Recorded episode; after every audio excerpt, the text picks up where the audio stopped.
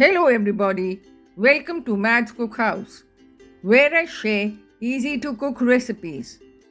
Today, I'll be sharing the recipe of the tomato thoka, a spicy tomato pickle from southern India.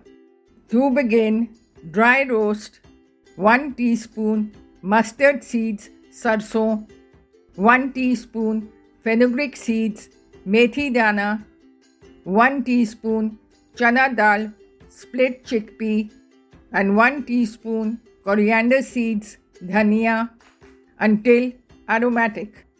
Cool, grind it into a fine powder and keep aside. Heat 3 tablespoons of oil in a pan. Add 5 chopped large tomatoes, about 500 grams. Add in a teaspoon of salt and mix well.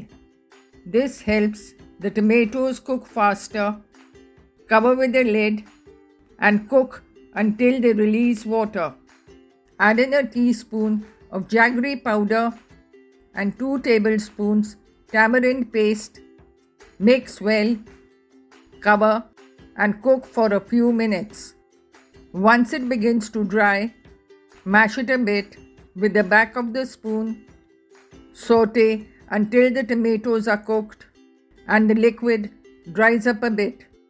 Now add in the dry masalas, the powdered masala you prepared earlier, 1 tablespoon Kashmiri red chili powder, and half teaspoon turmeric powder haldi. Saute on medium to low heat until the oil starts appearing on the sides. For tempering, heat a tablespoon of oil in a tempering pan.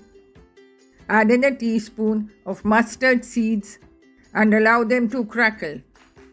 Add in quarter teaspoon asafoetida hing and a sprig of curry leaves. Pour the tempering onto the tomato mixture. Mix well. Cook for a minute or two. The tomato thoka is ready to serve. Enjoy with idlis, dosas, or rice.